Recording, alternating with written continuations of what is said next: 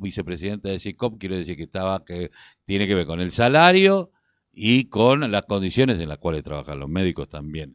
Así que estamos con, eh, con Silvana Scali, vicepresidenta de SICOP. Muy buenos días, Silvana, Carlos Tafanel, Maite Paperoqui, te saludamos.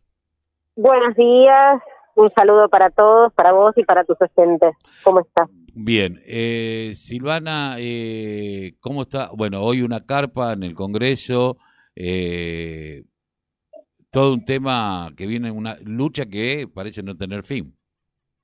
Eh, sí, nosotros eh, en este momento, bueno, junto con SICOP y, y otros gremios eh, de trabajadores y trabajadoras de la salud de otras provincias y de la ciudad autónoma de Buenos Aires, estamos en este momento con, llevando a cabo una jornada nacional de lucha con distintas actividades en distintos lugares, pero con una actividad central acá en el Congreso. Hemos puesto una carpa con una radio abierta. La idea es visibilizar eh, los reclamos de trabajadores y trabajadoras de la salud a nivel nacional, a nivel de las distintas provincias, de la Ciudad Autónoma de Buenos Aires y de los municipios.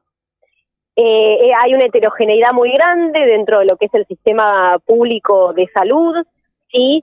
Eh, conviven, digamos, muchas situaciones diferentes en muchos municipios e incluso en provincias y en la nación hay niveles de precarización muchas veces muy importantes, ¿sí? tenemos obviamente, eh, tenemos becarios, tenemos gente contratada por monotributo, gente mensualizada, ¿sí? En muchos lugares todavía, eh, y esto obviamente es una de las cuestiones eh, que traccionan los reclamos. Otra cuestión es lo salarial, ¿sí?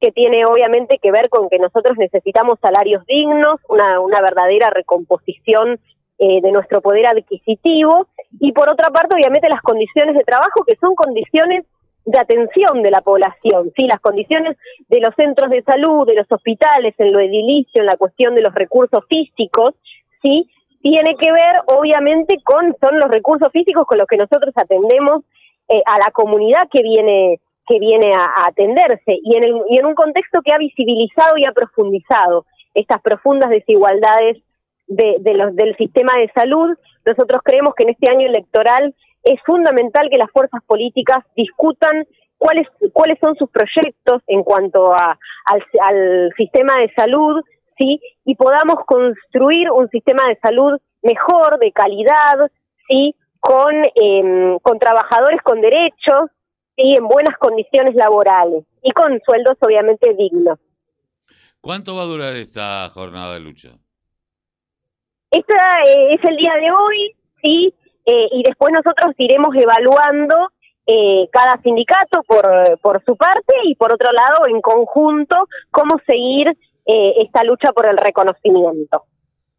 Eh, que nosotros eh, ¿ha- ¿Han sido atendidos por alguien eh, desde el Ministerio de Salud, desde, de- desde algún área? Sabemos que los trabajadores de la Ciudad de Buenos Aires hace, hace no sé cuánto tiempo están tratando de, de- de hablar eh, con Quirós, pero bueno, a nivel nacional, a nivel provincial, ¿cómo está sucediendo? Como te decía, hay, como hay una, heterogeneidad de situaciones, depende mucho de la provincia, depende mucho de, eh, obviamente, bueno, de la nación, depende mucho de cada municipio, de la ciudad autónoma de Buenos Aires, sí, esta cuestión de cómo se encuentra cada uno con la cuestión del diálogo.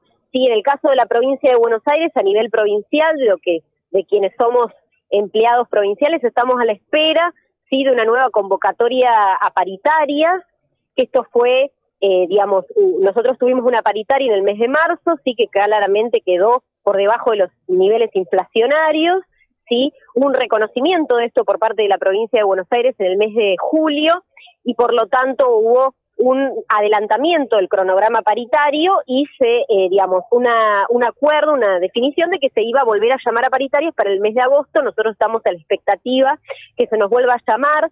De todas formas, hemos tenido reuniones para afinar distintas cuestiones que tienen que ver con otras eh, demandas, otros reclamos que viene traccionando eh, CICOP eh, para la cuestión provincial, que tiene que ver, por ejemplo, con eh, becarios prolongados y eh, interinos prolongados para que se, le, digamos, se les asegure la continuidad laboral, eh, o por ejemplo con em, los residentes y, y residentes que terminan este año que también tengan una continuidad laboral dentro del sistema público de salud. Con estas cuestiones nosotros hemos tenido distintas mesas de trabajo y algunas cuestiones que están más trabadas como la cuestión previsional eh, de un decreto de 2015 que sigue sin ponerse en funcionamiento y sigue dificultando lo que tiene que ver con eh, nuestra nuestra jubilación, en nuestra situación previsional, pero eh, estamos en, en eso, en, en, diálogo con algunas cuestiones, a la espera de la digamos de la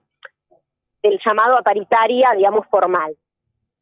Eh, Silvana, te agradecemos mucho haber pasado por la mañana informativa aquí de la Unión Nacional de Club de Barrio por la 90.9 y FM Extremo y bueno, esperemos que empiece a haber un mejoramiento en todo lo que tiene que ver con los trabajadores de la sanidad que han puesto todo hasta su vida eh, en estos últimos en este último tiempo y que viene poniendo todo desde hace mucho no es que la pandemia tal vez empezó a mostrar la importancia que tiene y lo mal pago que están y en las condiciones que trabajan.